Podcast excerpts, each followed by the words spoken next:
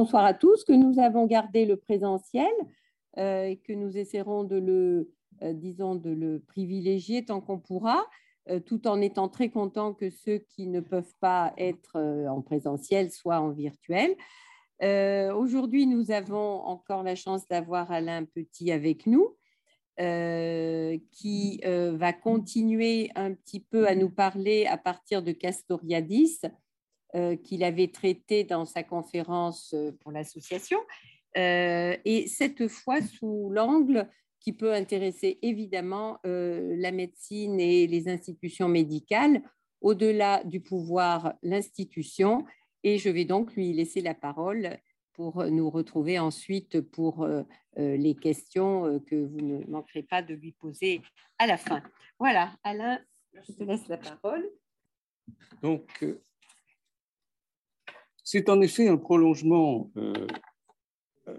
au sujet de Castoriadis, mais je dirais cette fois-ci, c'est à partir de Castoriadis, dont je rappelle qu'il fut euh, après avoir été un résistant en Grèce euh, durant la Seconde Guerre mondiale, un militant fondateur d'un groupe euh, qui fut politiquement et intellectuellement important, qui s'appelait Socialisme Barbarie, auquel appartinrent aussi, par exemple, Claude Lefort et Jean-François Lyotard. ce groupe, ayant en quelque sorte perdu de son audience et de son influence, Cornelius Castoriadis s'est tourné vers la psychanalyse qu'il a pratiquée jusqu'au bout, jusqu'à sa mort en 1997, tout en ayant une activité philosophique de plein droit, euh, qui se traduit en particulier par un certain nombre de, cours à l'école des hautes études en sciences sociales qui sont en train d'être publiés. Donc il y a ce qu'on appelle un, Arlas de Castoriadis, hein, des, archives en quelque sorte, qui sont en train de ressortir. Mais je m'attacherai surtout à un ouvrage absolument majeur celui qui est considéré comme son classique, la fondation de ce que je vais avoir à dire en première partie, à son sujet, strictement, l'institution imaginaire de la société, qui est paru en 1975 et qui lance en quelque sorte sa réflexion à la fois métaphysique et politique. Allez voir pourquoi j'énonce ces deux adjectifs. Alors, le titre lui-même que j'ai euh, voulu donner à cette intervention, au-delà du pouvoir, l'institution, euh, appelle une explicitation de la notion d'institution qui est entendue dans un sens très particulier, auquel il faut être d'abord sensible. On peut entendre en effet par institution, euh, dans le sens le, plus ordinaire auquel j'aurai aussi recours ce soir, une entité ou un organisme, par exemple un hôpital bon, ou une université, mais ce n'est pas dans ce sens-là que le prend Castoriadis, en particulier dans le titre de son ouvrage. Euh, il faut aussi savoir que Castoriadis, philosophiquement, euh, est dans le sillage, même si c'est de manière très critique, de Maurice Merleau-Ponty. Et qu'il est tenté d'appliquer à la notion d'institution une distinction que Merleau-Ponty lui-même avait faite dans son grand ouvrage La phénoménologie de la perception entre la parole parlante et la parole parlée. ce qui, sous la plume de Castoriadis, va donner le doublé suivant, l'institution instituante et l'institution instituée. Donc, quand nous avons affaire à des institutions qui sont des organismes, comme ceux que j'ai cités, ce sont des institutions instituées, Sont en quelque sorte des objets qui vont peu à peu avoir une existence par eux-mêmes. Mais ce qui intéresse Castoriadis, de manière beaucoup plus radicale, c'est d'ailleurs un adjectif qu'il emploie, c'est un acte instituant qui est à l'origine de différentes institutions. Or, cet acte instituant, il faut aussi avoir cela à l'esprit, n'a pas de sujet déterminé. L'acte instituant, c'est d'ailleurs une, je dirais, euh, une, des énigmes intéressantes de Castoriadis, c'est que l'acte instituant n'est en quelque sorte le fait de personnes en particulier. Comme il dit, c'est un acte anonyme. L'institution, à proprement parler, au sens où il l'entend, l'institution instituante, est strictement anonyme et surtout, ce qui m'a frappé, je dirais, à, à relecture, euh, parce que c'est encore plus déconcertant, c'est une institution qui ne cesse jamais de se faire. Euh, l'acte instituant auquel je vais euh, donner, si vous voulez, toute son ampleur, c'est se produit toujours alors même qu'on n'y prête pas attention, parce que le troisième de ses caractères, bah, c'est qu'il se fait sans se réfléchir lui-même. ce qui va l'amener, c'est très important, je dirais, pour l'aspect à la fois moral et politique de sa réflexion, à, réfléchir sur le fait que cet acte instituant, euh, ne se sachant pas lui-même, va s'aliéner. Donc là, je, voudrais placer cette intervention à partir de Castoriadis le double signe de l'aliénation, au sens précis où il l'entend, et de l'émancipation. Alors, il faut savoir que dans l'histoire de sa pensée, deux, deux moments fondamentaux sont les suivants. Euh, il dit lui-même euh, rompre avec Marx, euh, avec lequel il a beaucoup, si je puis dire, fait cause commune pendant très longtemps, jusqu'au milieu des années 60. Même s'il a essayé d'être un marxiste très critique dans le socialisme Barbarie, il, il s'en revendiquait quand même, si vous voulez. Et il a, il a joué d'une certaine manière d'abord Freud contre Marx, si je puis dire. Pour s'émanciper de Marx, il a, eu recours à Freud. Mais son Freud lui-même, c'est ce que j'évoquais euh, la fois dernière, si vous voulez, son, Freud lui-même est très singulier parce qu'en fait, euh, sans, parodier un titre célèbre de Lacan qui est Kant avec Sade, on pourrait dire pour Castoriadis que c'est Kant avec Freud. Je vais essayer de vous dire pourquoi, parce que le, terme kantien auquel il va en, définitive se rallier, c'est l'autonomie. Castoriadis, c'est un penseur de l'autonomie par, par, Freud et par Kant, mais euh, je veux dire de manière très frappante, pas par Marx. Il y a quelque chose que Marx, peut-être d'ailleurs sous l'ascendant de Hegel, aurait euh, négligé ou raté, alors que Freud, lui, euh, l'aurait mis en quelque sorte sur une meilleure voie. C'est d'autant plus frappant que dans, le cas de l'institution, il s'agit de la société. C'est-à-dire qu'il faut passer par un Freud qui serait celui de l'avenir d'une illusion ou de totem et tabou. Et cet ensemble d'œuvres de Freud qui relève de ce qu'on appelait autrefois la psychologie collective. Le terme étant évidemment assez peu adéquat. Je pense que c'est tout l'avenir d'une illusion qu'il a retenu. Alors, qu'est-ce à dire? Vous voyez, euh, émancipation et aliénation. Alors, l'aliénation est prise également dans un sens différent du sens classique de Marx et par exemple dans les manuscrits de 1844.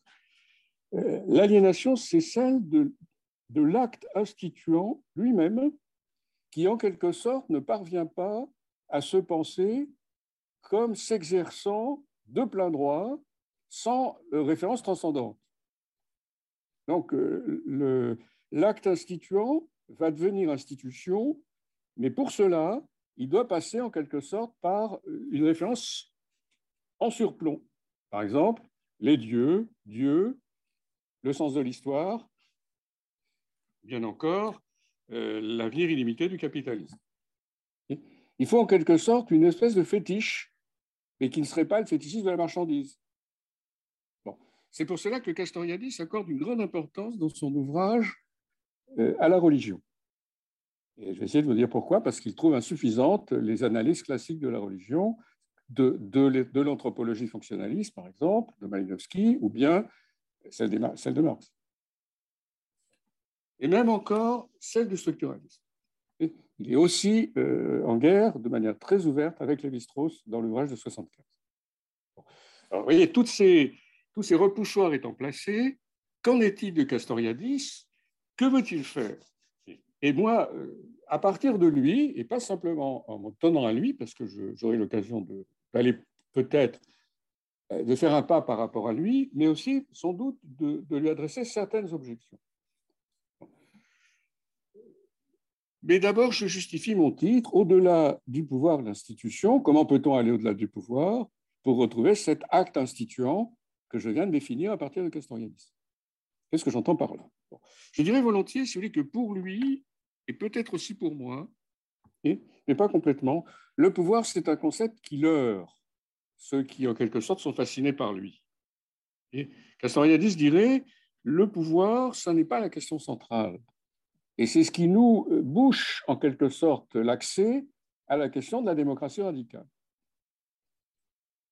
Nous sommes fascinés par le pouvoir parce que, justement, euh, l'institution, comme acte instituant qui s'opère toujours, a besoin, si l'on peut dire, de se stabiliser. Mais pour se stabiliser, il doit s'aliéner. Donc je dirais volontiers, voyez, qu'est-ce que c'est que le pouvoir par rapport à l'institution? C'est une espèce de fantôme. Mais c'est un fantôme qui a des effets. Comme après tout, comme on sait, tous les spectres peuvent en avoir. Pourquoi ce fantôme apparaît-il? Eh bien, parce que, semble-t-il, euh, l'institution, au sens longtemps castoriadis, c'est quelque chose d'instable. Pourrait-on, en quelque sorte, agir, euh, étant donné que l'acte institution, c'est quelque chose qui ne s'arrête jamais? Derrière la, notion d'institution, il n'y a pas simplement l'ombre de merleau il y a aussi l'ombre d'Héraclite, qui, après tout, pour le grec qui était Castoriadis, euh, continue à avoir une grande importance. Donc, le pouvoir, c'est l'aliénation de l'institution, si vous voulez, pour le dire d'une manière, cette fois-ci, concise.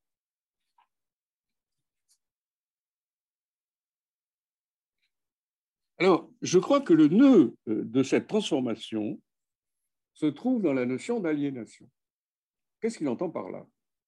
Puisque si l'institution est un acte anonyme, il n'y a pas d'individu aliéné plutôt qu'un autre. Et d'autre part, et c'est très important, euh, l'institution, c'est un acte sans sujet. Donc, il faut en quelque sorte qu'elle se transforme en son contraire c'est-à-dire qu'elle s'arrime à quelque chose qui lui fasse, bah, qui lui donne la stabilité qu'elle n'a pas. Et pour cela, bah, je dirais, le pouvoir doit apparaître. Si j'appliquais, comme euh, cela a été souhaité, euh, ces analyses à une institution déterminée, qui serait par exemple l'hôpital, exemple qui ne serait évidemment pas ici fortuit. Qu'est-ce qu'il faudrait déjà commencer à dire au sujet de ce qui est maintenant une institution dans un sens ordinaire du terme. Nous pouvons parler au sein de l'hôpital de pouvoir. Mais qu'entendons-nous par là? À quel concept de pouvoir allons-nous nous référer? Je ne parle pas. Alors, faut-il parler du pouvoir sur les patients? S'il y en a un, mais il semble qu'il y en ait un. Faut-il parler du pouvoir au sein même de l'institution entre ceux qui participent aux soins, et qu'on appelle maintenant les soignants de manière indéterminée. Euh, ou bien faut-il parler, je dirais, d'un pouvoir qui s'appliquerait à tous? Et je ne parle pas d'un pouvoir administratif. J'exclus ici un pouvoir extérieur. Ce qui m'intéresse, c'est ce qui fait que des personnes qui coopèrent à une même fin savoir ce qu'on appelle maintenant le soin, care. Euh, et qui donc pourraient se concevoir comme des individus qui coopèrent sans avoir un pouvoir qui s'exerce sur eux. Bon. Si tel n'est pas le cas, puisque sans doute cette euh, description ne vous paraîtra pas adéquate, ni à moi d'ailleurs, euh, il faut bien que quelque chose vienne, si l'on peut dire, peser sur cette coopération. Alors, le premier type de pouvoir auquel on peut se référer, c'est le fameux pouvoir savoir auquel Foucault pensait quand lui-même analysait le monde de la médecine mentale dans l'histoire de la folie. Foucault avait une expérience à la fois pratique et théorique de la chose. Bien. Et Foucault était, euh, je dirais, Foucault en tant que passion avait une expertise. Et cette expertise s'est déployée ensuite dans, l'analyse qu'on a appelée épistémologique, ou à la fois épistémologique et critique, de l'histoire de la folie, parce qu'il s'est demandé qu'est-ce qui, qu'est-ce légitime l'action de la médecine mentale, comme on l'appelait et qu'on l'appelle encore peut-être, voyez, euh, en tant qu'elle, qu'elle opère nécessairement une contrainte à l'égard des patients. Euh, cette contrainte n'est pas une contrainte pure, c'est-à-dire ce n'est pas une violence. Du moins, elle ne peut pas se présenter comme telle. Donc, il faut qu'elle soit légitimée. Le, savoir-pouvoir, ce, ce sont les concepts qui, font partie, de, par exemple, des concepts qu'on appelle nosographiques, euh, les entités euh, qu'on appelle, par exemple, les entités qui décrivent différentes psychoses. ces concepts nosographiques euh, qui ont une histoire, appartiennent aussi à un certain corpus qui n'est pas simplement destiné à l'analyse des phénomènes. C'est pour cela que le savoir est un savoir-pouvoir. Au sein de l'institution, le savoir prend nécessairement la forme d'un pouvoir. Est-ce le seul pouvoir auquel on puisse penser? Euh, J'ai forgé un certain nombre de termes qui permettraient de comprendre comment euh, l'institution, si l'on peut dire, au sens de Castoriadis, s'aliène en pouvoir dans cette espèce de fantôme d'elle-même. Ben, je vous proposerai par exemple, sans, vouloir malignement faire écho à des phénomènes absolument récents, cléricalisme, qui est en quelque sorte la matrice, et qui aurait des, des rejetons ou des analogues.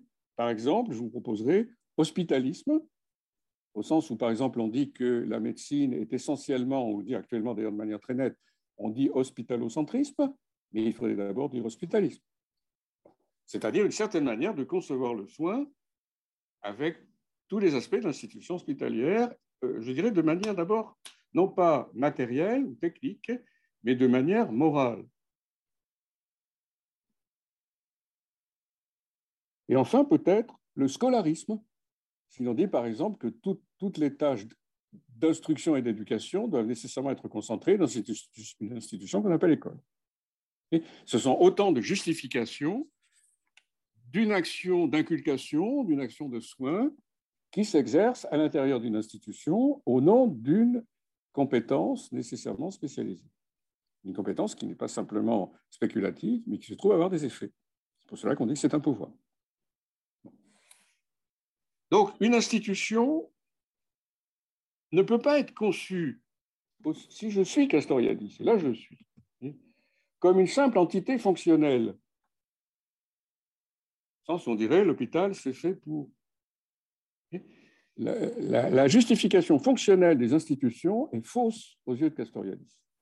Il dit ça n'est n'est pas la raison d'être qu'il faut considérer. Parce que si on considère seulement la raison d'être, on ne sait pas pourquoi il y a telle valeur qui structure l'action institutionnelle.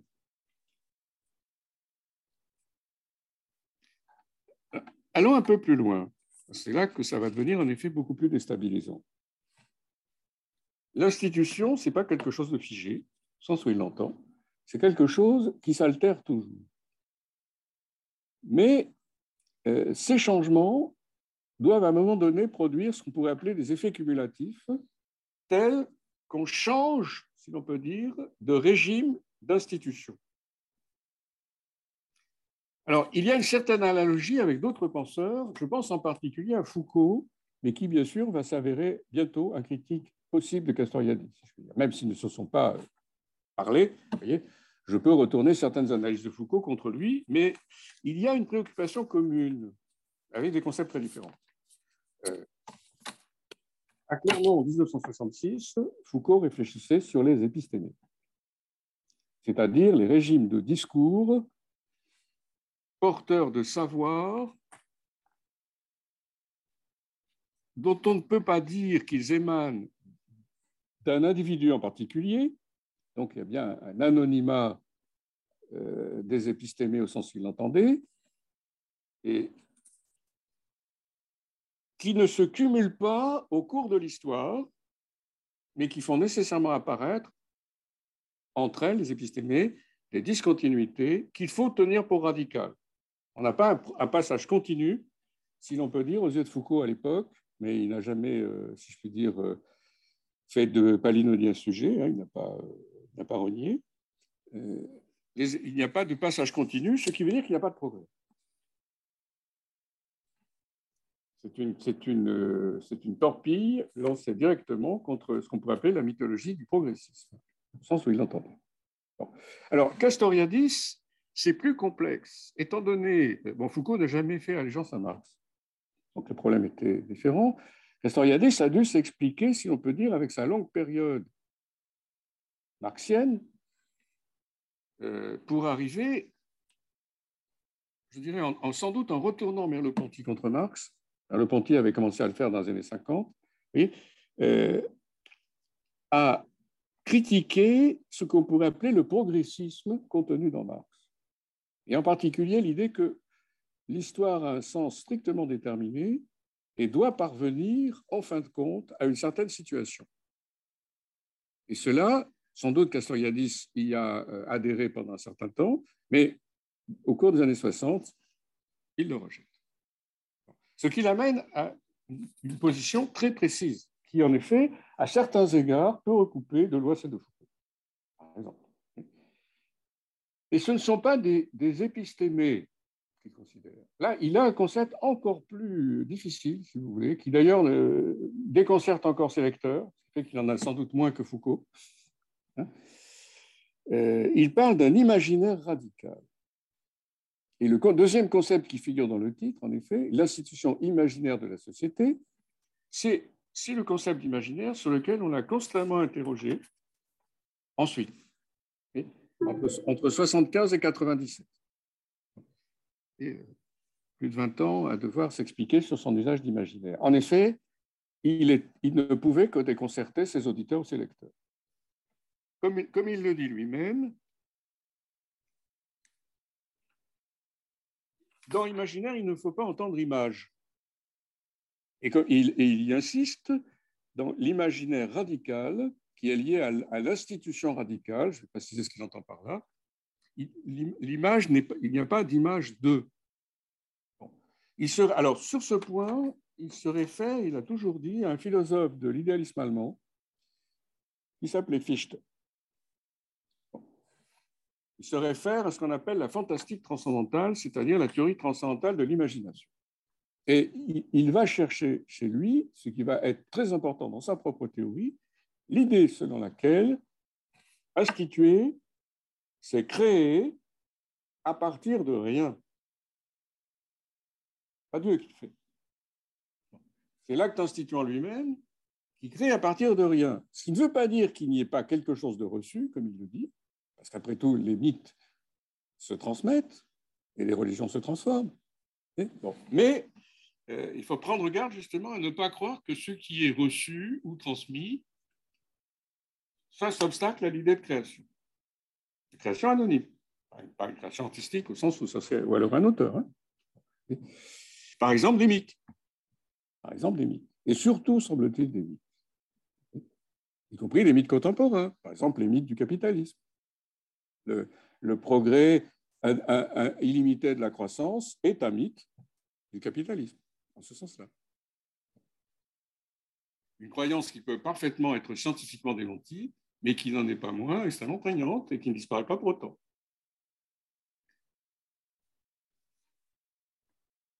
L'imaginaire, dit-il, ne contient pas des images, il instaure des significations. Alors, qu'il ait utilisé le mot imaginaire était effectivement une source d'embarras, parce que le concept peut avoir d'autres sens, et en particulier euh, celui de production d'irréalité. Alors, ce n'est pas ce sens-là qui l'intéresse, en tout cas pas de manière essentielle. Lui, il dit ceci. L'imaginaire a le pouvoir de traiter le réel comme n'étant pas. C'est une transformation. il peut percer, en quelque sorte, pour faire apparaître du non-être dans l'être. Donc à partir de là, peut produire du nouveau, sens strictement radical du terme. Alors, ce qui veut dire que, si vous voulez, si l'on admet que les, actes instituants correspondent à autant d'époques, mais qui n'ont pas de continuité entre elles, il faudrait penser, avec Castoriadis, c'est le point qui a été effectivement à la fois le plus important pour lui dans sa philosophie propre à partir de, disons, de 66, et le plus embarrassant pour la compréhension même du concept, puisqu'il a suscité en effet des, ambiguïtés et des incompréhensions. Un imaginaire qui ne redouble pas la réalité, puisqu'il ne contient pas des images d'eux, qui n'est pas de l'ordre de la fiction au sens où la littérature fait référence à de la fiction explicitement, puisque l'imaginaire radical, on y croit. Ce qui est important, justement, c'est qu'on y croit, c'est qu'on y adhère. Alors, deuxième difficulté, il faut que cette, qu'en tant que c'est un objet, un ensemble de significations toujours neuves, en tant qu'elles sont radicalement instaurées et qu'elles ne prolongent pas les précédentes, il faut que tous y croient, puisque précisément, c'est un acte anonyme. Que tous y croient au même degré, peut-être pas, mais il faut que tous y croient. Parce que c'est ce qui, comme il dit, c'est ce qui cimente notre vie commune.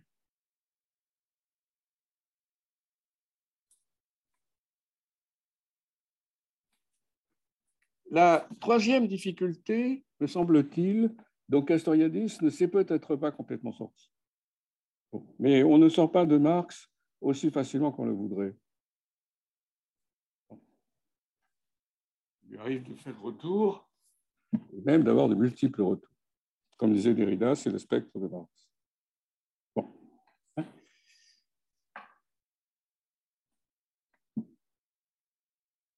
Comment penser le nouveau si précisément on ne veut pas le produire comme tel, et s'il est anonymement instauré comme tel. C'est en quelque sorte un changement radical dont on ne peut pas dire qu'il soit voulu par quelqu'un en particulier.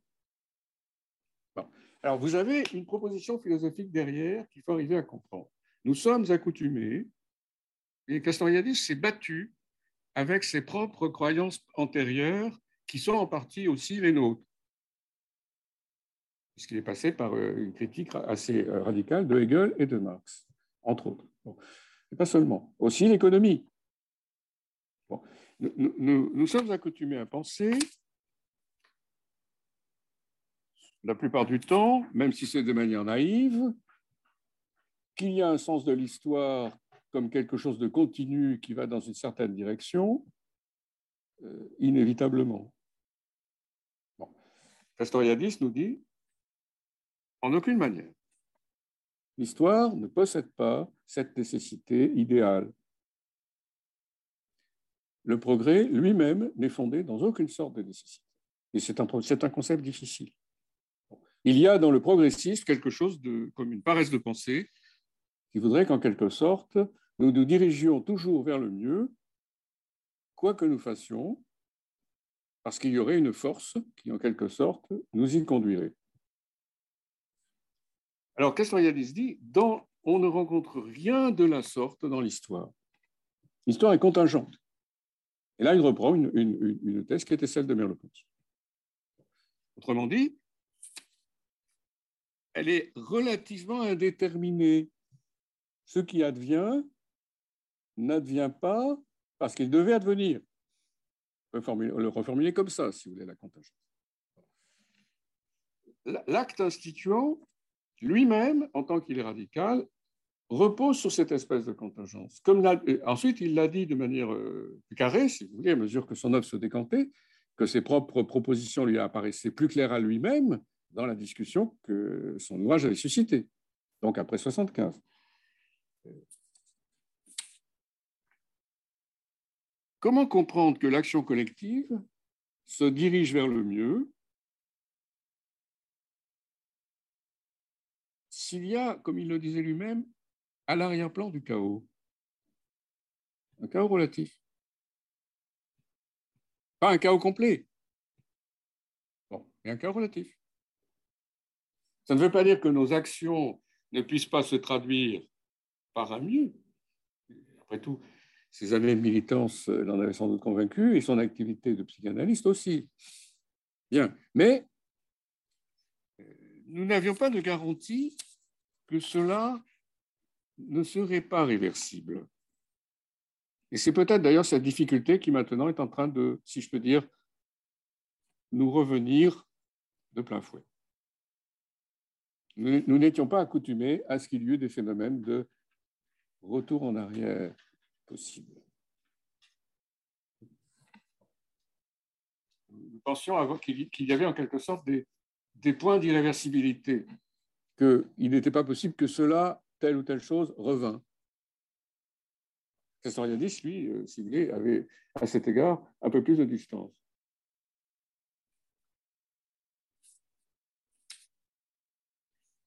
Il a donc réfléchi sur le but, le but non nécessaire, mais le but que la volonté pouvait se donner, à savoir ce qu'il appelle la société autonome.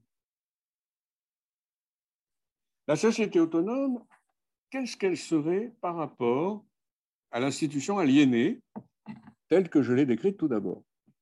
La société autonome, c'est un de ces grands concepts, elle fait couple, si l'on peut dire, elle fait antithèse avec l'aliénation de l'acte instituant.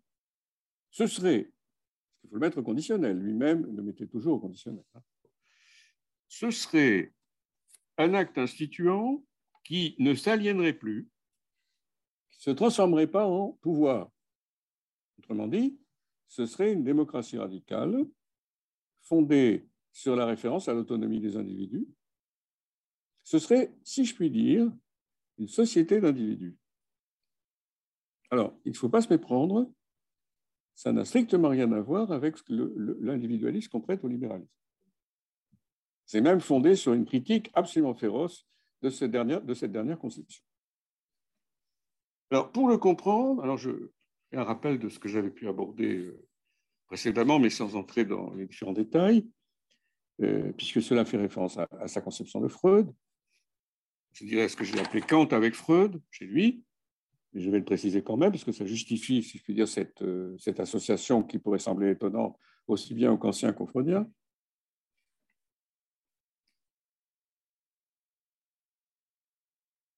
Nous ne sommes pas d'emblée des individus. Et ce que euh, l'erreur philosophique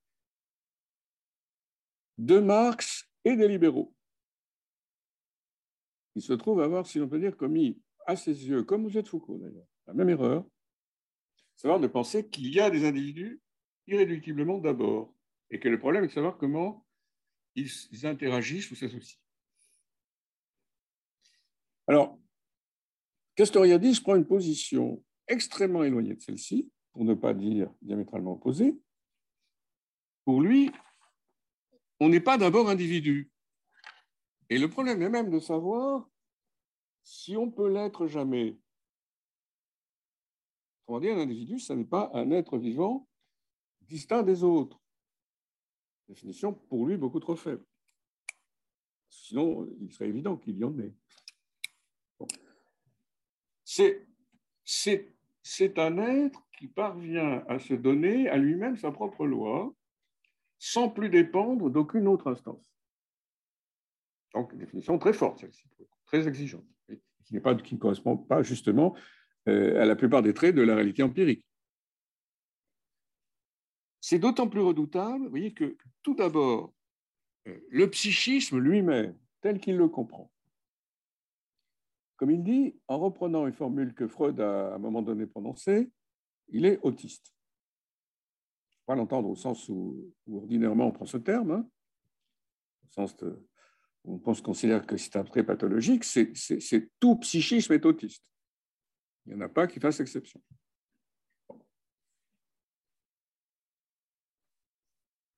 Le principe de réalité ne le régit pas. C'est là qu'il faut comprendre. Il n'accepte pas de limitation à ses propres désirs. Or, pour Castoriadis, pour le Castoriadis analyste, philosophe euh, à partir de son expérience analytique, hein, euh, ce qu'il appelle la monade psychique, c'est-à-dire ce psychisme autiste, monade parce qu'il est refermé sur lui-même, hein, ne sera pas un individu, n'est pas, si on peut dire, en tant que tel, entendons-nous, voué à l'être. Il faut pour cela que s'exercent sur lui des forces très puissantes, et même à partir de là, son individuation psychique ne sera pas, ne sera pas garantie.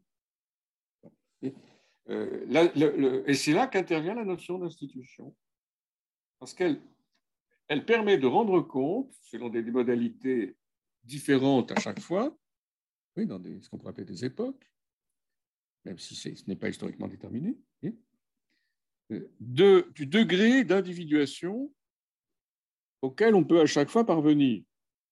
Or, il n'y a que dans la société autonome que cette individuation pourrait être achevée. Mais la condition est très forte et c'est, mon avis, là qu'apparaît une vraie difficulté dans cette pensée. Je ne dis pas une impasse. Je sais qu'il a essayé manifestement de. On lui a souvent posé la question de, de voir si c'était antinomique ou si c'était compatible. Mais en tout cas, je pose le problème maintenant en tout cas une question qu'on peut lui adresser, sinon une objection. Comment parvenir à la société des individus s'il est vrai que l'acte instituant suscite une aliénation? Chaque fois que, tant qu'on est dans une société instituée comme aliénation de l'auto-institution, comme il dit, comme une espèce de renversement, parce que l'aliénation, c'est un renversement. Les individus ne peuvent pas être autonomes parce que la société elle-même ne peut pas l'être. Est-ce qu'il y a des individus autonomes dans une société qui ne l'est pas? Mais alors, on peut imaginer que certains se donnent la tâche de le devenir, mais cela ne susciterait pas une société autonome dans son entier. Or, il faudrait qu'elle le soit. Voyez, euh, l'émancipation, qui était d'abord sa question en tant que militant, après tout, bien sûr, c'était déjà sa question, ça, socialisme ou barbarie. Mais l'émancipation ne pouvait pas être le fait d'une avant-garde. Castoriadis, dans, ses années de socialisme ou barbarie, était partisan de l'avant-garde. Il a renoncé à cette conception et à partir de là, il a, il a si on peut dire, euh, refondu toute sa philosophie. C'est un, c'est une autocritique politique qui, en un certain sens, euh, liée à sa critique philosophique de Hegel et Marx, va, déterminer la refonte de sa propre philosophie. Il n'y a pas d'avant-garde qui émancipe les autres. Euh, son expérience lui avait montré que cela ne conduisait à aucune sorte d'émancipation, mais à des tyrannies bien réelles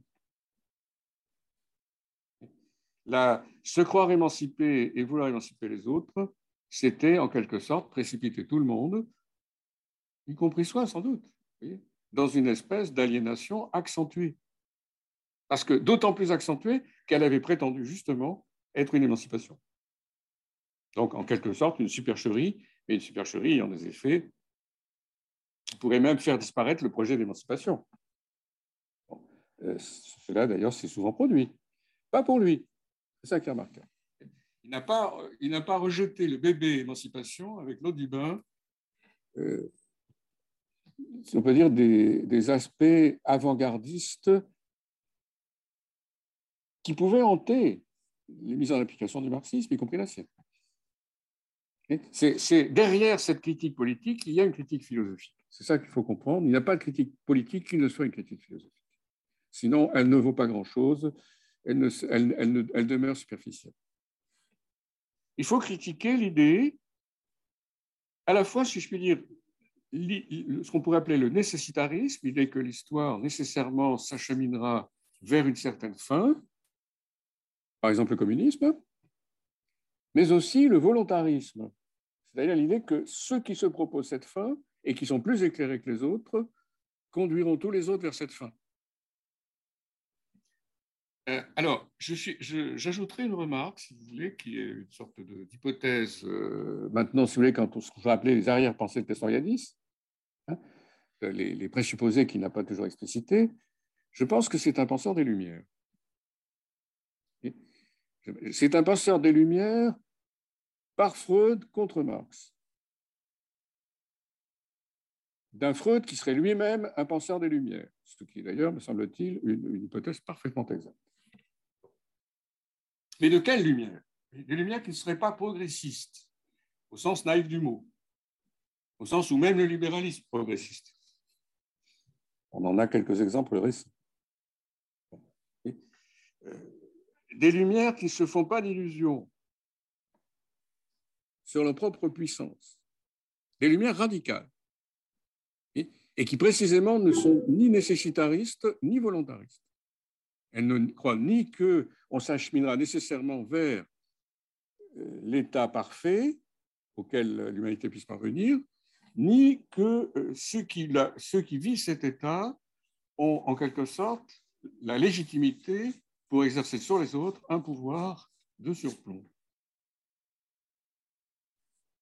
que j'appellerais la tyrannie de l'avant-garde. Ce qui veut dire qu'il faut que tout, tout soit individu, c'est-à-dire autonome. L'autonomie, ça ne peut pas être le fait de quelques-uns. Sinon, de fait, euh, bah, excusez-moi, mais dans ce cas-là, si le concept d'autonomie est un concept propre aux Lumières, ce qui est vrai chez Kant, auquel il se réfère lui. Ça ne peut pas être quelque chose comme un raccourci ou un court-circuit. Ne peut pas dire, oui, nous, nous y sommes déjà parvenus, mais euh, encore faut-il que vous, vous y parveniez. Et il faut que ce soit par notre entremise et sous notre ascendant que vous y parveniez. Autrement dit, il faut une médiation. Et à partir d'une médiation, il y a un pouvoir qui ressemble d'ailleurs assez étonnamment à une forme de théocratie qui pourtant était critiquée par les Lumières. Une, une intellocratie qui ressemble furieusement à une théocratie. Donc il faudrait, si vous voulez, que l'autonomie, ce soit le but de tous, de telle sorte qu'apparaisse ben, ce qu'il a toujours visé lui, le grec qu'il était, le grec qui avait lu Aristote, la démocratie radicale. En un certain sens, euh, elle s'était d'abord incarnée pour lui dans le communisme. Il semble qu'ensuite, elle s'en soit dissociée. Le concept de démocratie radicale était plus important que la forme, si je puis dire, qu'il était censé revêtir dans l'histoire. On s'était trop focalisé sur cette forme euh, au détriment de l'idée de lumière radicale, mais non pas sous forme de court-circuit. Allez vouloir tout de suite, d'une certaine façon, on se retournait contre elle. Ces lumières devenaient terriblement obscures, pour ne pas dire obscurantistes. Donc, Castoriadis nous apprend que le pouvoir peut être un fétiche. Et son concept d'institution, et j'y reviens, je vais maintenant développer ce point, mais pas seulement avec lui, mais peut-être contre lui, nous permettrait de ne pas être leurrés par ce fétiche, comme nous pouvons l'être par la marchandise, selon Marx, dans le capital. Ça, au moins, il le retient de Marx. Mais pour cela, il faut faire retour à la notion d'institution telle que je l'ai tout à l'heure définie. Il faut, et là je reprends un concept de Freud, qui peut très bien être utilisé par lui en tant qu'analyste, théoricien et praticien de l'analyse, si je puis dire, hein, ou plutôt d'ailleurs praticien et théoricien, parce que c'est d'abord dans ce sens que ça se fait, une anamnèse. Il faut une anamnèse de l'institution comme l'analyse est censée provoquer une anamnèse chez le sujet qui entre en analyse ou qui est en analyse. Cette anamnèse, c'est une espèce de... Ça consiste à faire retour vers l'acte instituant en, quittant l'institution instituée. Faire retour vers l'institution instituante. Or, elle s'est dissimulée à elle-même dans son aliénation. Elle est devenue pouvoir, euh, pouvoir figé. Et comment, comment cette anamnèse peut-elle s'exercer? Alors, je suis persuadé, si vous voulez, que alors, on, compte avec Freud, va d'abord avoir, si je puis dire, son moment freudien. Je vais commencer par ce point-là.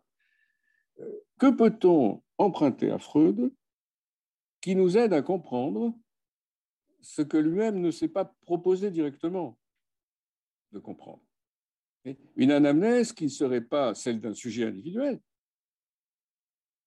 dans l'analyse, avec le, retour des pensées inconscientes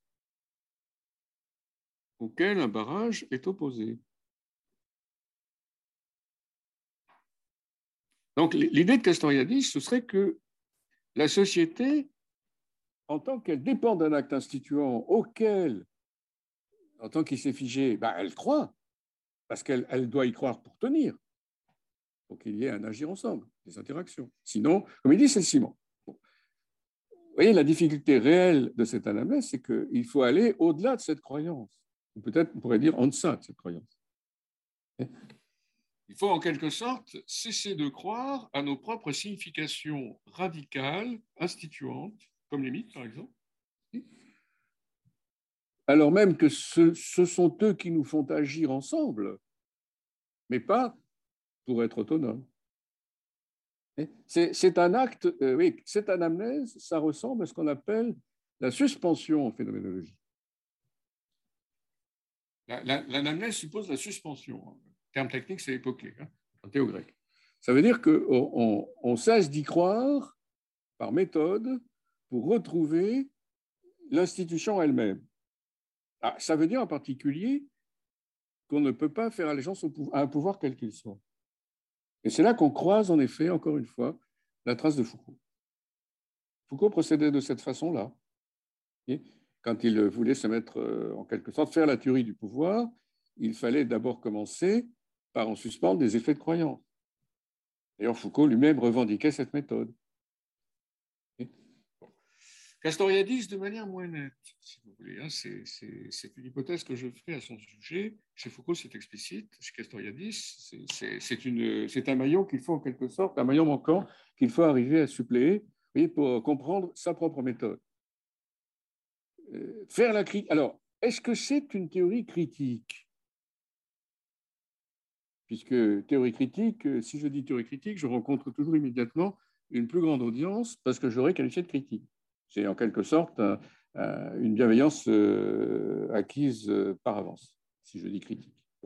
Alors, s'agissant de Castoriadis et de Foucault, c'est vrai, comme c'est vrai par exemple de l'école de Francfort, euh, première génération, hein, c'est-à-dire celle d'Adorno, qui elle aussi s'est appelée théorie critique. Et qui d'ailleurs parfois, en effet, croisait les, les routes de Foucault et de Castoriadis. Théorie critique, ça veut dire mais c'est un peu, comment dire, ça risque d'être antithétique, hein, les deux termes, même si on les a souvent employés, qu'on les emploie encore. Une théorie a-t-elle vocation à être critique? Est-ce qu'elle n'a pas vocation à être simplement compréhension de l'objet, comme son nom l'indique bon. Théorie contemple l'objet, l'analyse. Elle, elle, ne prend pas position par rapport à lui. Elle est, comme, comme disait Max Weber, wertfrei, dénuée de valeur. Elle ne prend pas en considération des valeurs, celles de l'objet ou les siennes. Une théorie critique nécessairement infléchit le projet d'une théorie pure. Parce qu'elle doit à la fois, mais les deux gestes sont difficiles à faire d'ailleurs, c'est pour cela que souvent ce sont des échecs, ce sont des impasses. Il faut à la fois qu'on analyse euh, les croyances que suscite l'institution radicale, l'imaginaire radical d'une époque, par exemple le capitalisme, et aussi qu'on soit en quelque sorte en dehors de lui pour pouvoir prendre à son égard une position critique.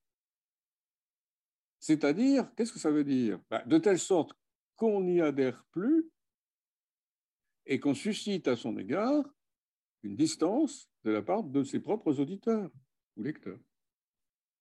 il s'agit d'analyser pour prendre du recul, et mieux encore, peut-être pour faire disparaître l'objet que l'on analyse, au nom de positions qui seraient en quelque sorte en avance par rapport à cet état de la société.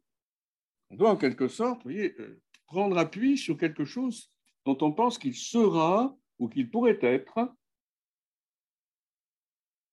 le stade suivant pour les marxistes.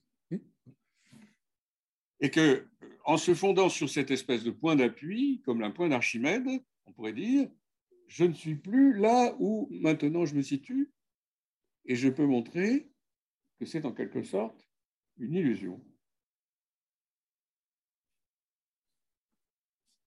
Alors ce concept, mais c'est le concept de Freud. C'est aussi d'ailleurs à certains égards le concept de Marx. Mais c'est surtout pour lui le concept de Freud. Nous sommes sous l'effet d'un acte instituant ou d'un imaginaire radical, mais la philosophie de Castoriadis lui permet, pense-t-il, de s'y soustraire tout en sachant qu'il y est engagé, de, façon non pas, alors, contrairement justement à son passé de marxiste, à penser qu'il va pouvoir passer nécessairement à un stade supérieur, parce qu'il ne croit pas à cela, il n'y croit plus, mais qu'une autre forme d'institution peut exister et qu'on peut contribuer à son émergence. Autrement dit, c'est faire en quelque sorte une effraction dans sa propre époque. Foucault disait, nous, philosophes des Lumières, nous sommes des analystes du présent pour tracer des voies d'effraction pour en sortir. Et critique veut dire faire apparaître des possibles alternatifs qui soient soustraits au système de croyances auquel on appartient. Le problème, c'est que si on est englué dans des croyances antérieures, on n'arrive pas à s'émanciper. Il faut faire la critique de ses propres présupposés critiques, naïfs, par exemple progressistes, parce qu'ils, d'une certaine façon, ils entravent la critique ne serait-ce que parce qu'il nous empêche de considérer plusieurs possibles. Et c'est précisément le point. D'abord, bon, je ferai une analyse de ce que voulait faire Castoriadis à propos du pouvoir, et ensuite je lui adresserai une objection, portant sur cette même notion de pouvoir.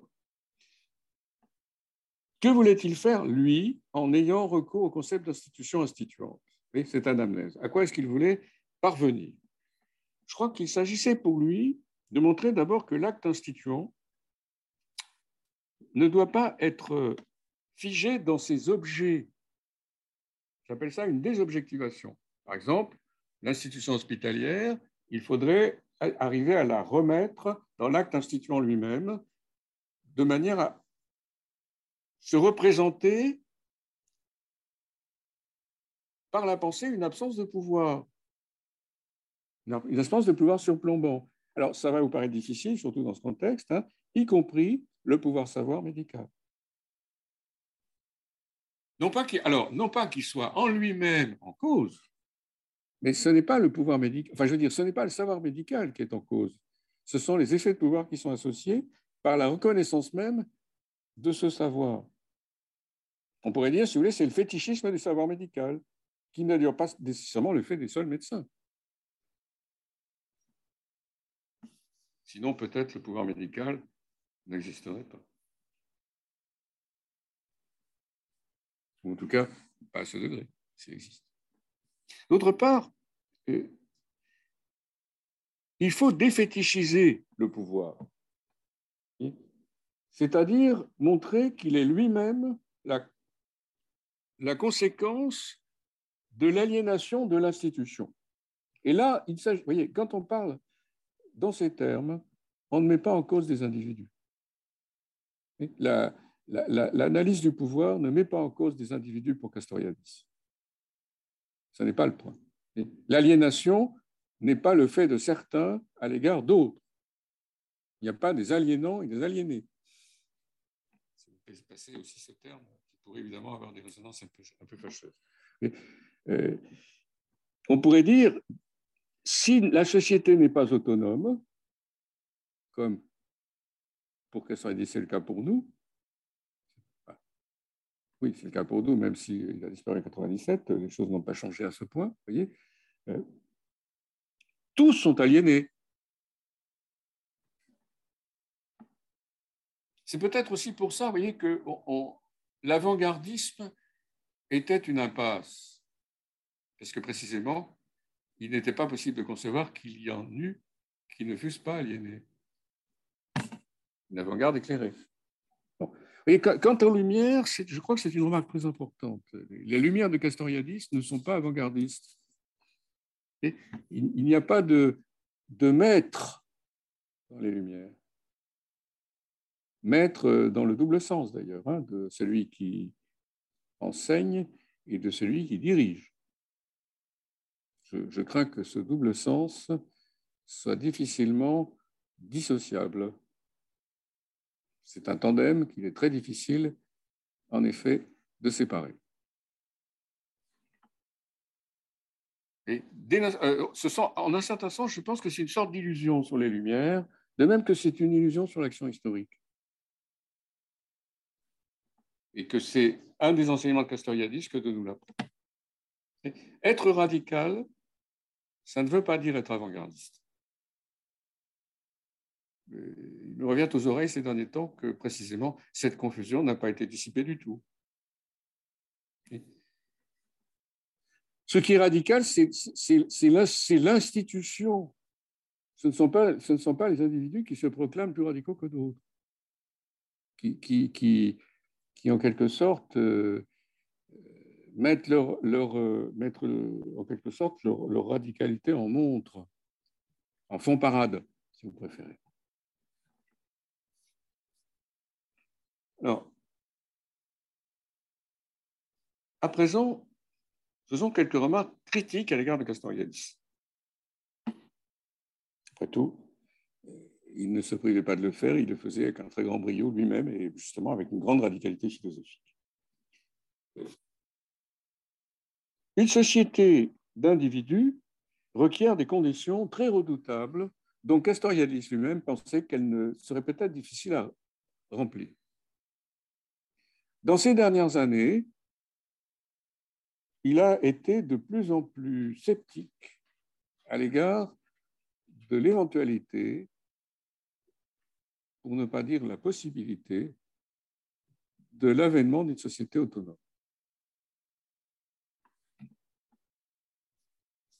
Une société autonome, comme, appelons-la, si vous voulez, même s'il n'aurait pas approuvé le terme, comme idéal ou comme but, serait une société qu'on pourrait appeler, en reprenant un terme euh, actuellement très, très utilisé, horizontale. Même si ce terme, me semble-t-il, est un peu aplatissant par rapport au concept d'autonomie des individus. Parce que l'autonomie d'un individu, pardonnez-moi, ce n'est pas horizontal. C'est une conception aplatissante de l'autonomie qui maintenant, si vous voulez, nous rebat les oreilles avec l'horizontalité. Chaque, chaque individu autonome est, si je puis dire, en surplomb par rapport à lui-même. L'important, c'est qu'il n'y ait rien d'autre qui soit en surplomb par rapport aux individus. L'individu autonome est exigeant par rapport à lui-même. Et c'est seulement à cette condition qu'il y a émancipation. L'émancipation, ce n'est pas la libération, au sens où beaucoup de naïfs le croient. L'émancipation, ce n'est pas la libération à l'égard des exigences. c'est se donner à soi-même, pour chacun, sa propre loi. Et ça ne veut pas nécessairement dire ne pas obéir à d'autres lois, mais c'est le faire à partir du fait de se donner sa propre loi. C'est la plus haute considération possible de l'individu. Mais alors, il n'est pas abandonné, si l'on peut dire, à son existence au jour le jour pourrait presque l'appeler son existence empirique. Ou par exemple, à son statut d'homo economicus, qui arbitre selon son intérêt euh, sur les différents marchés où il se place. une société des individus, ça pourrait paraître une contradiction dans les termes. Et en fait, ça ne l'est pas du tout. Et quand on critique l'individualisme, comme on a souvent raison de le faire, bah, il faut prendre garde au fait que la plus haute considération possible, c'est justement une société d'individus, c'est un Castoriadis. Mais alors, il faut s'être rendu compte que les individus dont il s'agit ne sont justement pas ceux qu'on met en cause quand on critique ce qu'on appelle l'individualisme. C'est-à-dire des individus qui seraient maîtres d'eux-mêmes et séparés des autres, qui seraient en quelque sorte seuls juges de leur propre intérêt. Ça veut dire que l'autonomie n'est pas facilement compatible avec le concept d'intérêt. C'est ça le point. Ce qui veut dire donc qu'une société autonome, c'est une société parvenue à sa désaliénation en tant que telle. D'où l'idée de démocratie radicale. C'est-à-dire une démocratie où aucun pouvoir ne s'exerce d'en haut sur les individus. Et ils, sont en quelque sorte égaux parce qu'ils sont parvenus à l'autonomie, chacun de son côté. Ben, c'est ce qu'on pourrait appeler, si vous voulez, l'anarchie des philosophes. C'est celle de Castoriadis, c'est aussi d'ailleurs par d'autres voix celle de Foucault. Alors pourquoi l'ai-je appelée l'anarchie des philosophes? Ben, Parce que justement, elle, elle a égard aux conditions très, très exigeantes qui permettraient de parvenir à cette situation. Ce que j'ai appelé le surplomb de chaque individu par rapport à lui-même.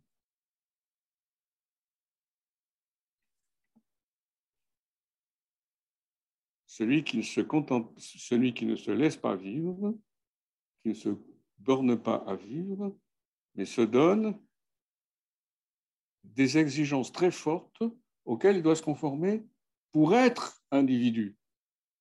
Et individu, être individu, ce n'est pas un fait. Dans ce cas-là, au sens kantien. Alors, j'ai commencé par introduire Freud, et je reviens sur ce moment freudien de la pensée castoriadiste, la pensée historico-politique, je précise. C'est la sublimation. L'intermédiaire entre le psychisme autiste et l'individu auquel éventuellement on pourrait parvenir, si vous voulez, c'est la sublimation. Le moment freudien, c'est la sublimation. Mais ça ne suffit pas. Encore faut-il mettre maintenant dans le jeu Kant, c'est-à-dire le concept d'autonomie lui-même. Il faut passer par la sublimation, pour que dise, pour arriver à l'autonomie. Parce que sinon, non seulement la société sera aliénée, mais on n'aura même pas de société. Ça veut dire, si vous voulez, qu'on ne parvient pas à l'autonomie par l'absence de contraintes.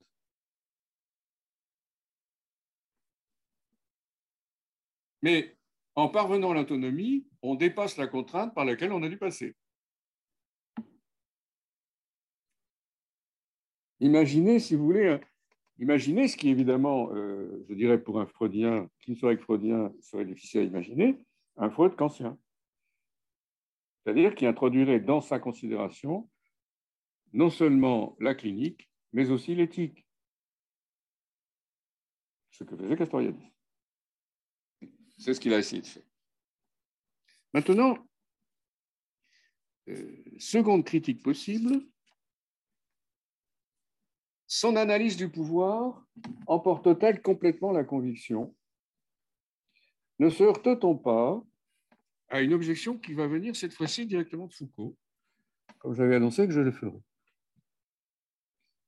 Foucault, dans la volonté de savoir, début des années 70, son œuvre prend un tournant apparent, et j'insiste sur l'adjectif, euh, Foucault se tourne à partir de la volonté de savoir, et dans les œuvres qui vont suivre, euh, sur la chair, euh, sur le désir, hein, les œuvres qui vont porter sur la pastorale chrétienne en particulier, mais d'abord sur l'Antiquité, le, rapport des sujets à leur propre désir,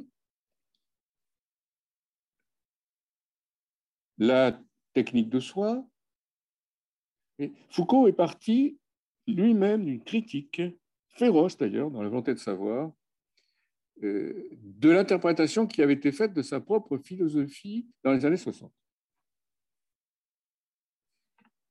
On avait cru tirer de Foucault, en particulier de l'histoire de la folie, euh, sans doute l'ouvrage le moins compris, et Foucault réagit de manière très forte aux, interprétations déformantes de, son, de ses œuvres, et les usages qu'il n'abstient pas. On avait tiré l'idée que le pouvoir, c'était une répression.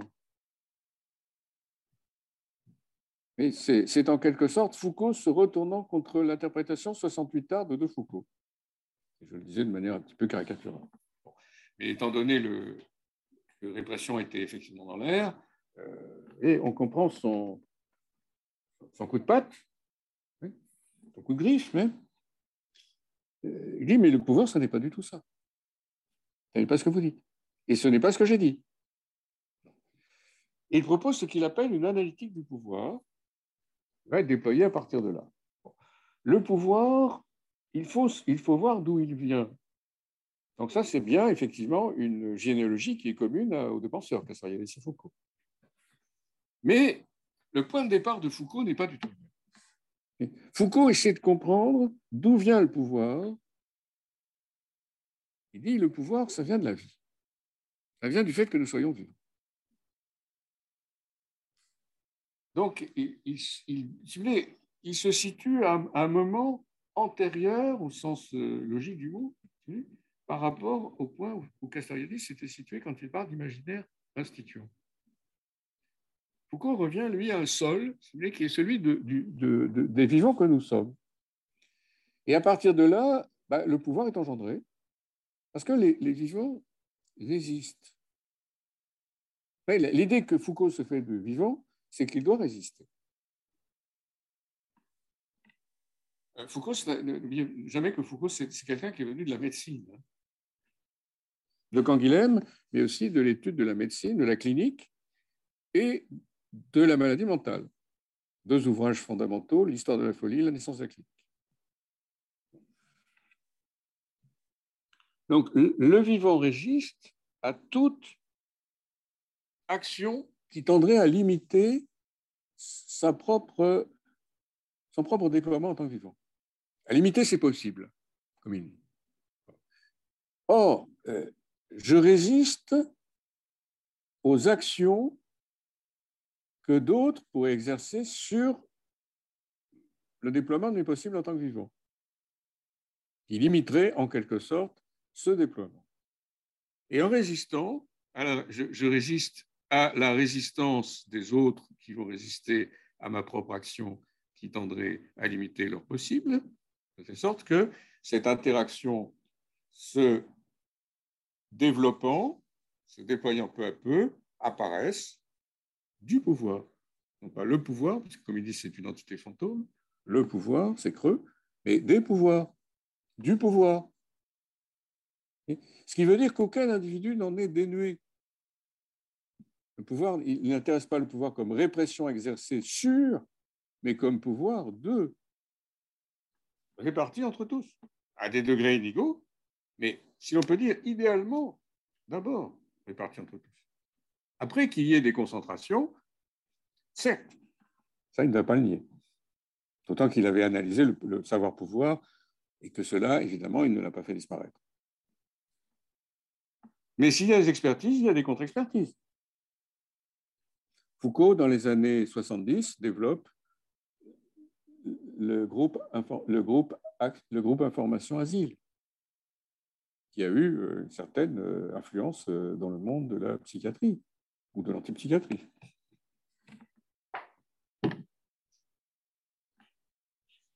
Or, ce pouvoir, tel que Foucault l'analyse, ça n'est pas un fantôme. Et il n'a pas du tout le même rapport au pouvoir que l'historianisme. Ce qui veut dire qu'il n'a pas le même rapport à l'émancipation.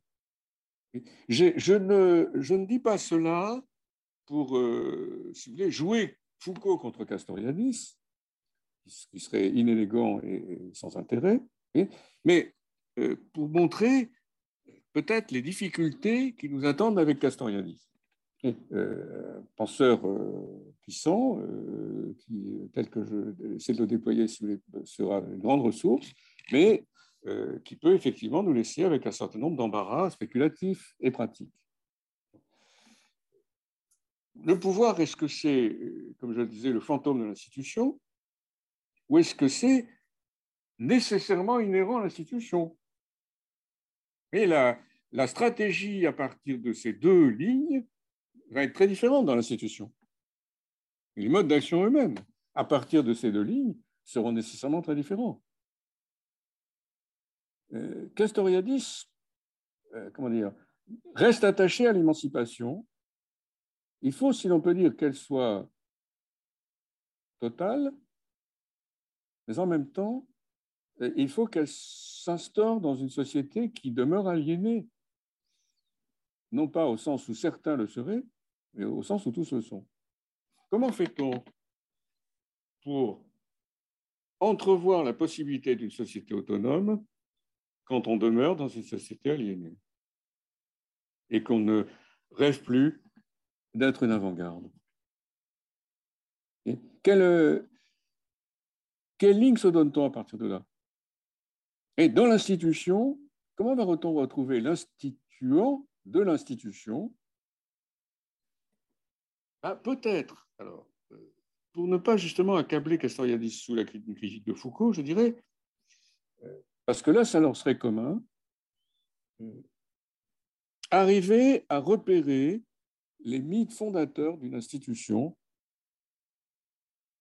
et auxquels on adhère parce que précisément, c'est ce qui fait qu'on y est investi. Ce qui est très important pour Castoriadis, voyez, c'est que euh, on n'agit pas institutionnellement au nom d'une fonction, d'une fonction propre et d'une fonction commune. Comme si, vous voyez, les rôles étaient fonctionnels. Parce qu'alors, les, agents, si on peut dire, euh, ne, feraient que répondre à leurs fonctions, n'investissant aucune sorte de croyance, si ce n'est à la nécessité de leur action du fait de leur fonction. Donc il n'y aurait pas de marge du tout de l'agent par rapport à la fonction. Cette conception fonctionnelle ne convient pas, dès l'instant qu'on fait apparaître l'importance des significations radicales, celles qui sont créées à partir de rien, celles auxquelles on adhère avant même d'avoir une fonction. Ça, n'est pas la fonction hospitalière qui fait qu'on agit comme on agit, c'est parce qu'il y a des croyances déjà établies que l'on agit comme on agit.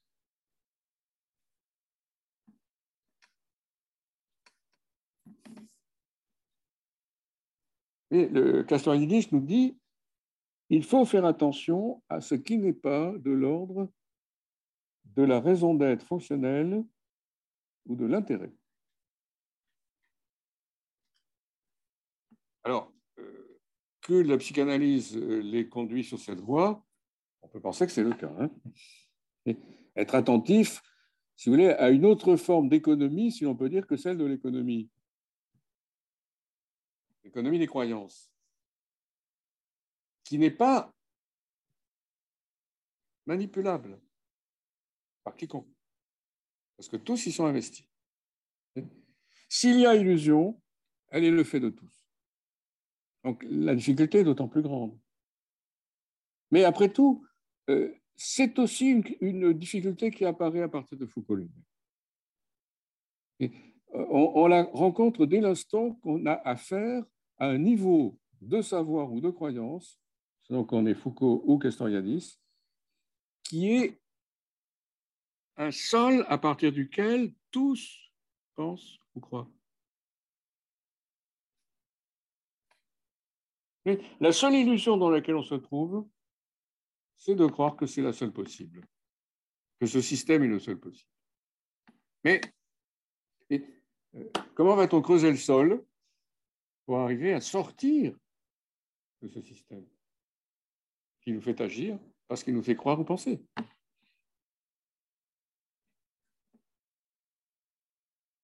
Vous voyez, le mot, le mot idéologie ne convient plus du tout dans la plupart de ses usages.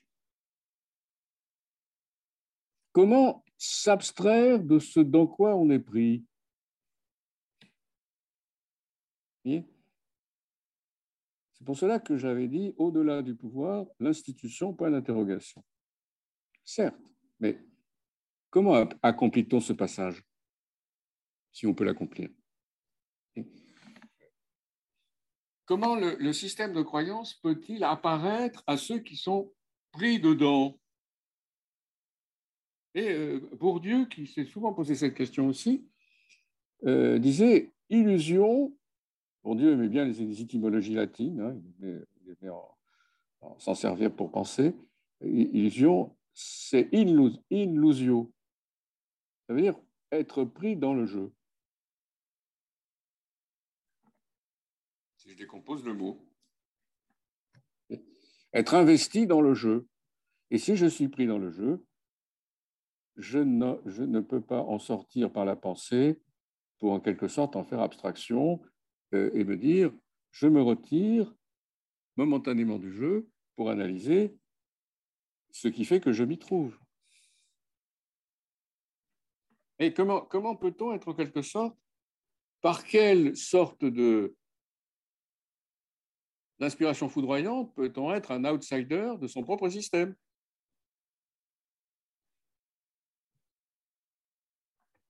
Alors, je pense que l'outil théorique de Castoriadis, sans doute euh, le plus important, je vais euh, bientôt euh, conclure, c'est la notion de contingence. C'est l'idée selon laquelle la société instituée telle qu'elle est pour nous à présent, celle dans laquelle nous sommes investis, n'avait pas de raison nécessaire d'être ce qu'elle est. Et à partir de là, bah, je dirais, si vous voulez, que le moyen d'en sortir, c'est de, de contre-imaginer, c'est-à-dire de concevoir d'autres systèmes de signification possibles.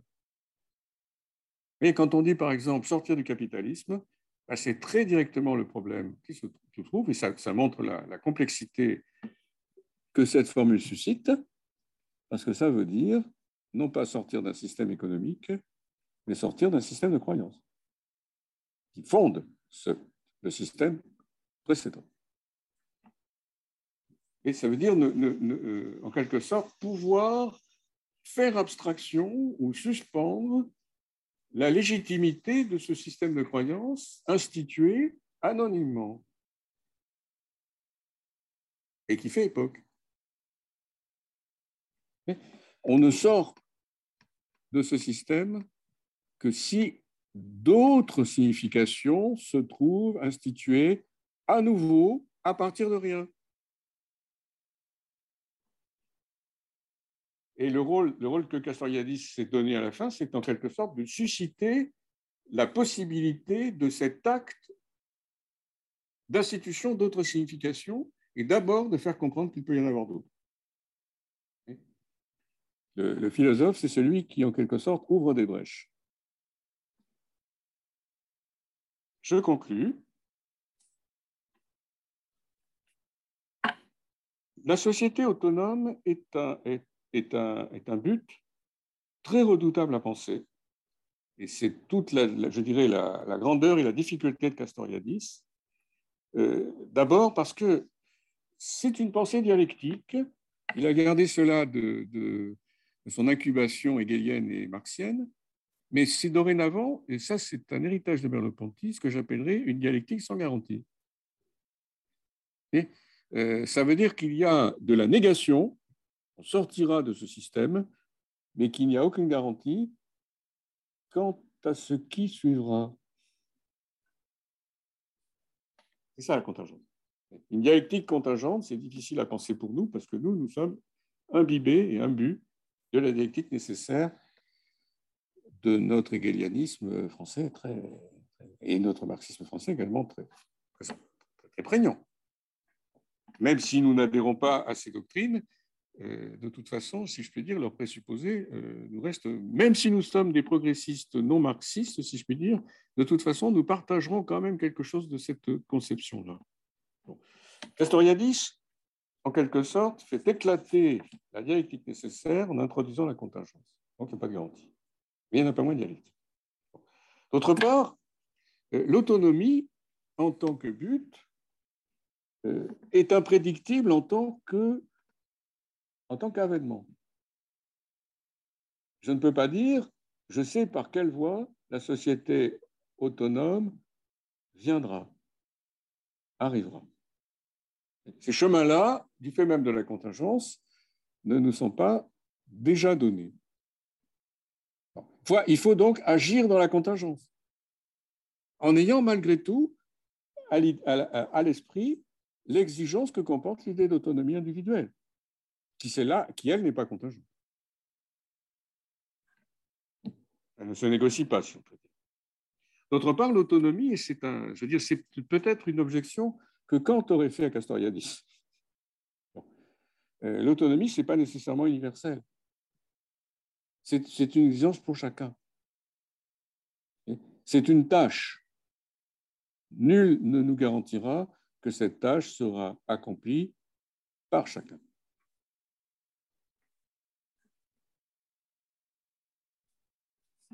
Mais cependant, euh, nous pouvons garder tout de même, et je conclurai là-dessus, voyez, le, noyau rationnel le plus important de ce développement à partir de Castoriadis. Euh, il est possible de résister au pouvoir de l'institution à condition de ne pas se contenter d'opposer un contre-pouvoir. Euh, par l'anamnèse de l'institution instituante, voyez, il est possible de, de faire abstraction de tout pouvoir euh, de telle sorte que sa légitimité soit suspendue. Et sinon, vous voyez, les contre-pouvoirs opposés au pouvoir peuvent très bien renverser le pouvoir et devenir à leur tour des pouvoirs. Et tant qu'on en reste là, on n'est pas allé au-delà du pouvoir. On n'a fait que le reconduire. Je vous remercie.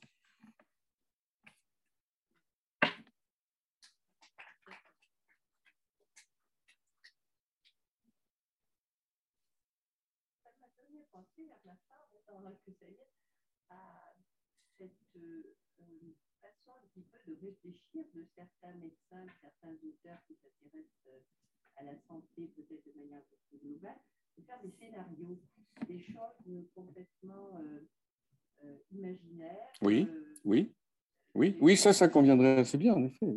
Je n'ai pas parlé d'utopie.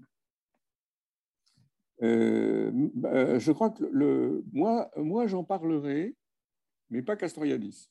Et là, là je distinguerai, euh, si je puis dire, Castoriadis parlant, et moi-même, cette fois-ci, en première personne, euh, ah, euh, Emmanuel Cotreau me dit on n'entend pas la question. Alors, il faudrait que tu viennes à. Voilà. Je disais que ça me faisait penser actuellement à ces médecins et euh, ces penseurs de la santé qui font des scénarios, qui imaginent par exemple la santé sans médecin, la santé sans médicaments, une, euh, une médecine, euh, je ne sais plus qu'est-ce qu'il y avait encore, où les patients n'ont rien à dire, ou d'autres, où c'est les médecins. Enfin, il y a un livre comme ça, j'arrive plus à me rappeler son titre exact, qui est un livre collectif, où on imagine des scénarios qui nous mettent dans mmh des choses mmh vraiment complètement utopiques, effectivement. Oui, oui et, euh, mais qui oblige à penser des choses qu'on ne pourrait pas penser si on restait dans. Bien sûr, bien sûr. La, l'attitude, alors cette attitude-là, c'est exactement celle que personnellement je, je, je, dirais de Castoriadis lui-même. Je suis entièrement d'accord. Le, l'attitude mentale qui consiste à, imaginer, au sens qu'il, qu'il donne à ce terme, c'est-à-dire à traverser ce qui est pour faire apparaître du non-net, c'est-à-dire du nouveau. Euh, l'utopie euh, en est un moyen. Euh, je pense en particulier, alors oui, je, crois tout de même, je, modère ma, remarque sur Castoriadis et l'utopie. En fait, il n'était pas si insensible que ça à l'utopie, et ça conviendrait assez bien, parce que je, crois me rappeler qu'il a été lié dans les années, à partir des années 80, quand il élabore plus exactement son concept d'imaginaire, à, Miguel Abensour. Alors, Miguel Abensour, euh, c'était dans la revue Libre, dont, je collectionnais les exemplaires. Euh, alors, il avait retrouvé le fort, dont il avait divergé quand le fort avait quitté l'association Barbarie, mais à ce moment-là, ils se sont retrouvés. Et Miguel Abensour, c'est celui qui, réhabilite les, socialistes que l'on a appelés utopiques. Euh, il a écrit l'ouvrage qui s'appelle le, le, procès du maître rêveur. Et je crois que la fonction de l'utopie telle que Abensour l'a retrouvée chez les socialistes utopiques, par exemple Fourier, euh, correspondait en effet à une des voies que Castoriadis aurait imaginées pour euh, faire apparaître des possibles euh, en étant en, quelque sorte en défigeant la situation. Donc, scénarii, oui. Si, on dit que, par exemple, Fourier, qui va très très loin dans l'imagination des possibles par exemple dans le Nouveau Monde amoureux, euh, en imaginant des configurations très très éloignées de, la situation dans laquelle il se trouve, c'est-à-dire la société bourgeoise émergente euh, du XIXe siècle. Hein. Bon, le socialisme dit utopique de Fourier, mais on pourrait prendre le mot en bonne part, hein, pas, forcément avec le discrédit qui s'est attaché sottement à ça, parce que l'utopie a cette fonction.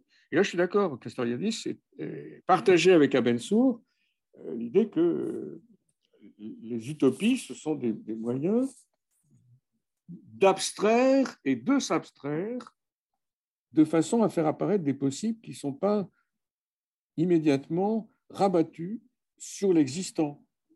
C'est une méthode de variation, quelque sorte mentale, qui en même temps peut être parfaitement concrète. Parce qu'après tout, euh, dire, les utopies de Fourier, si on les connaît, sont extraordinairement détaillées dans le mouvement amoureux, euh, avec toutes les configurations concevables. Mais euh, il y a quelqu'un d'autre qui était sensible à ça, c'est Roland Barthes. Roland Barthes, à la fin, Roland Barthes a écrit sur Sade, Fourier et Loyola un ouvrage qui s'intitule ainsi Il était très sensible à la fonction de l'utopie chez Fourier comme, euh, comme Avenson. Euh, l'utopie, c'est un moyen de concevoir d'autres configurations de rapport entre les individus qui ne seraient pas, euh, qui pas victimes en quelque sorte du préjugé sur lequel seul ce qui existe est possible. Or, l'imagination, qui, qui serait à l'œuvre dans l'utopie, c'est au sens de Castoriadis pouvoir traverser l'existant euh, pour le concevoir comme impossible parmi d'autres. C'est une sorte de. Alors ça, c'est exactement la démarche mentale que je souhaitais en effet Castoriadis, à la fin. Euh, arriver à sortir de l'existant euh, par une méthode qui permettrait de, de, concevoir en quelque sorte plusieurs possibles parce que c'est pas l'utopie, c'est pas décrire le possible qu'on préfère. Ça, c'est l'utopie pauvre, si vous voulez, c'est l'utopie militante. Mais l'utopie, c'est pas un exercice militant. Hein l'utopie, c'est n'est pas euh, je voudrais que ma préférence euh, fût réalisée euh, dans le domaine mondial.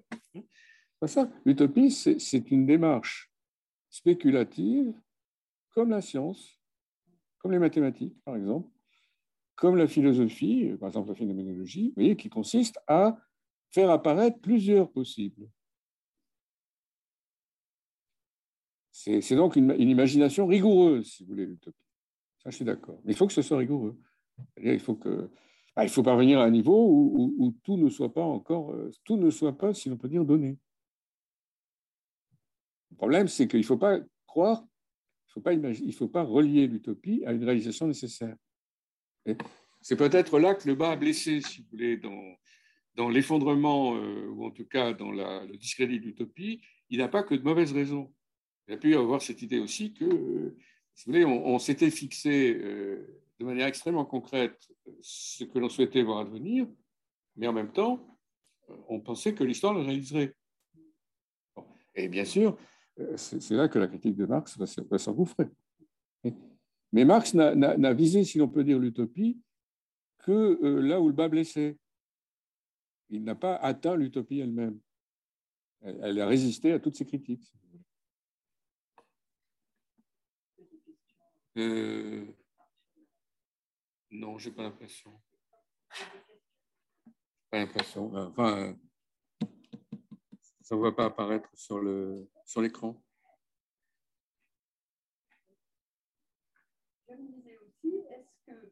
l'autonomie n'est pas universelle en tous les cas dans sa réalisation possible, est-ce que euh, la recherche de l'autonomie est universelle? Non. Non. Non. C'est peut-être même là la principale difficulté. Euh, la recherche de l'autonomie, euh, comment dire, suppose que soit maintenu le plus haut niveau d'exigence. Euh, or, alors ça, ça c'est Castoriadis qui te répond. Dans, les, derniers textes, la montée de l'insignifiance, hein, c'est le recueil, c'est un des tomes des Carrefours du labyrinthe, hein, qui sont les, recueils de ces différents essais ou articles publiés de son vivant, sauf le dernier. donc, dans le tome qui s'intitule La montée de la signifiance, euh, Castoriadis commence à émettre, donc je le disais, de, sérieuses réserves quant à l'éventualité ou la possibilité d'une société autonome. Parce qu'il discerne dans euh, le présent immédiat des symptômes qui, vont maintenant barrer la route à, l'événement d'une société autonome. Et en particulier, bon, ce qu'il entend par insignifiance, c'est alors c'est une sorte de comment dire de devenir ironique d'une société dans laquelle euh, on adhère à des, à des mythes. C'est une sorte de comment dire ça? C'est une retombée qui n'était pas prévu par lui dans l'insignifiance, alors qu'il s'agissait, si on peut dire, d'aller vers l'autonomie. L'insignifiance, ça veut dire que les individus euh, que le, kantisme de Castoriadis appelle de ses voeux euh, ne sont plus que des individus qui s'adonnent à la jouissance sans rechercher à celle-ci un but qui un but qui serait supérieur. Euh, peut-être pas, mais en tout cas, euh, oui, il dirait qu'en tout cas, qu'elle a tendance à s'affaiblir. L'insignifiance, il entend par là le fait que l'existence des individus euh, n'a plus pour fin que sa propre perpétuation comme jouissance.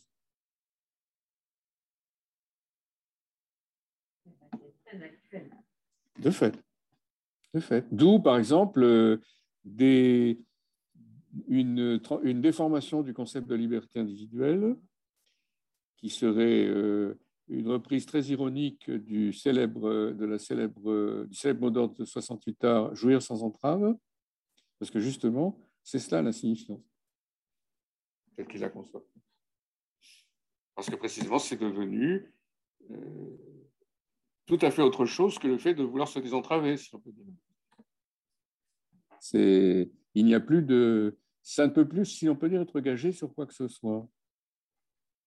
Et de, ce fait, euh, ce n'est pas du tout une société d'individus au sens où la société autonome en serait une. Ce sont, une, ce sont des individus asociaux. C'est donc une sorte de, de retombée de l'individuation. Comme si euh, alors, c'est effectivement lié sans doute, euh, alors peut-être pas à la disparition de la sublimation, mais euh, en tout cas euh, à, sa, moindre importance. En, tant que la sublimation ferait passer à l'apparition du sens dans la jouissance. Pas nécessairement. Donc, on pourrait la concevoir comme ça. Mais là, c'est comme si elle devenait opaque, la jouissance. L'insignifiance, c'est vraiment un sens très fort, hein. ce n'est pas, le sens habituel. C'est la disparition du sens, tel qu'il l'entend. Alors, de fait, c'est la simulation, ça, je suis d'accord. Est-ce qu'on peut appeler euh, la valeur d'idéalisation de la sublimation que cette valeur que lui reconnaissait Freud? Et qui lui reconnaît également euh, Castoriadis pourrait dire que finalement, l'autonomie paradoxalement, a besoin de transcendance dans ce cas-là pour Bien sûr, bien sûr, bien sûr, mais pas une transcendance aliénante. C'est la, la. Euh, ah oui, alors le point, de fait, euh, dans la mesure où l'aliénation de l'institution, c'est l'apparition d'une transcendance euh, dans laquelle l'institution ne reconnaît pas son propre acte. C'est la fameuse aliénation comme objectivation qu'il a effectivement emprunté en sous-main quand même à Marx prendre un Marx qui est un Marx. Hein. C'est en tout cas le mécanisme de l'aliénation tel qu'il est décrit euh, par Marx à partir de Hegel dans les 1940. Mais euh, tout se passe comme si, à la fin, il faudrait s'interroger sur euh, ce moment-là de la pensée castoriadis, hein, qui, a, introduit en quelque sorte une grosse ombre, et peut-être pas des ténèbres complètes. Hein. L'individuation avait échoué dans les conditions, comme si de nouvelles conditions apparaissaient, dont il n'a pas eu le temps de faire, si on peut dire, l'analyse du système. Hein, et comme si, c'est pour ça que je parlais de symptômes. Les symptômes de la société ultra-contemporaine seraient ceux d'une individuation allant dans le sens, alors effectivement, de la disparition de tout surplomb. L'individu ne souffre pas de surplomb. Alors, entendons-nous, de lui-même par rapport à lui-même. Parce que sinon, euh, il en, souffrira beaucoup d'autres. les surplombs qui lui assureront une jouissance insignifiante, et certains qui les acceptera. Il ne faut pas négliger le fait qu'une montée d'insignifiance va de pair avec une montée du souci sécuritaire. Jouer sans entrave, d'accord, la sécurité. Ça, ça rejoint. Euh, alors, il n'y a pas de nietzschéisme de Castoriadis. Ça, ne fait pas partie, si on peut dire, de son, de son pédigré tel que j'ai pu le reconnaître en, en le lisant. C'était évidemment beaucoup plus, beaucoup, beaucoup plus manifeste chez Foucault.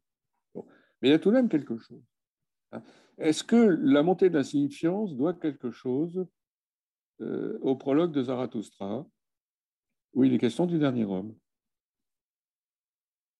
Celui qui, veut du plaisir, mais des petits plaisirs. C'est-à-dire qui, d'une certaine façon, euh, dans, dans la recherche du plaisir, préfère encore la sécurité au risque que comporterait la recherche de plaisir plus grand.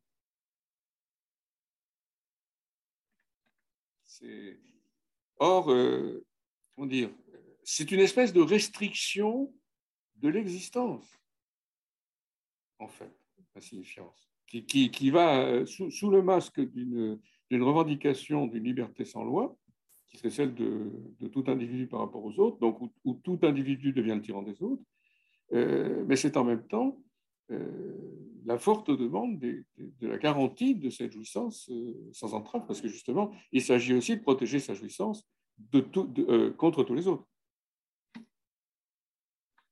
Donc, le, pour Castoriadis, c'est un problème éthique. Dans ce cas-là, ce qu'on pourrait appeler une chute éthique,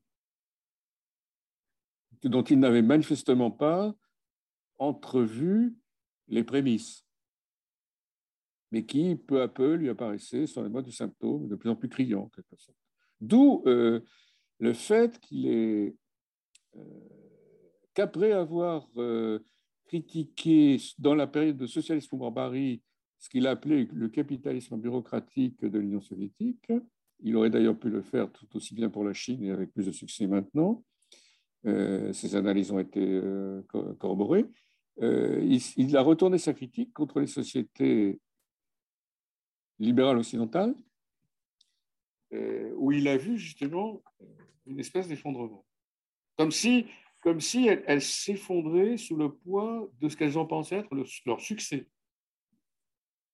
Et comme si, euh, après avoir si longtemps résisté aux phénomènes politiques qui voulaient en quelque sorte leur, destruction, euh, elles, avaient, épuisé leur capital éthique et s'effondraient maintenant sur elles-mêmes.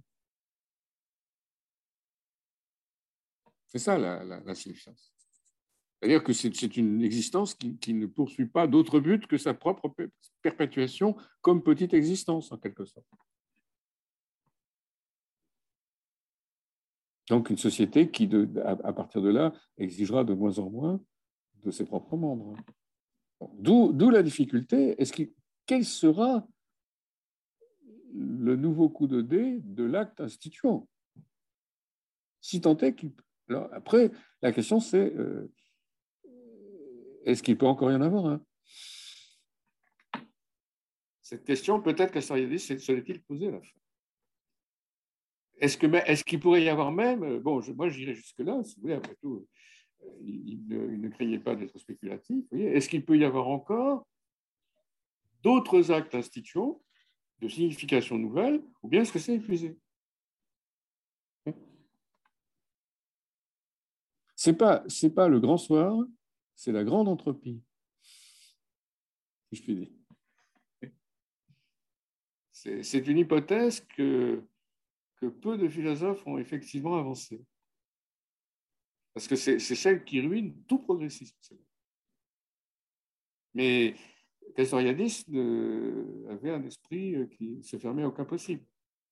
Donc, euh, penseur des Lumières, oui, mais imaginez que les Lumières envisagent leur propre échec. Parce qu'évidemment, elles ont rarement fait.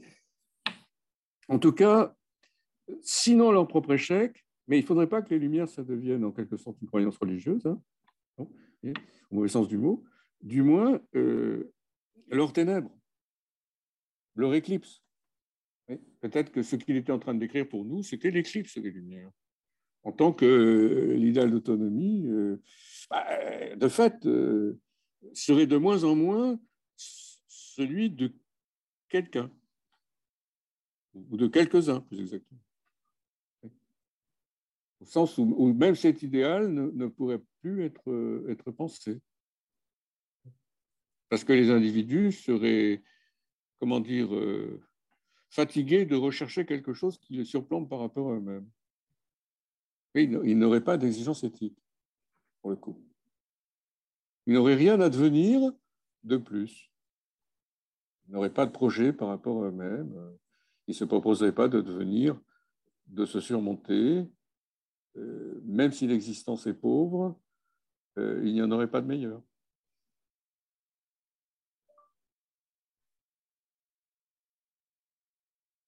D'où, par exemple, le fait que, le travail ne soit pas une valeur centrale, euh, qu'on n'imagine pas qu'une action collective puisse transformer les choses, qu'on ne doive rien à personne.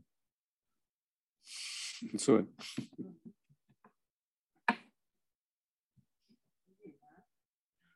voilà. Et ça, c'est le dernier Castoriadis. Mais je vous remercie.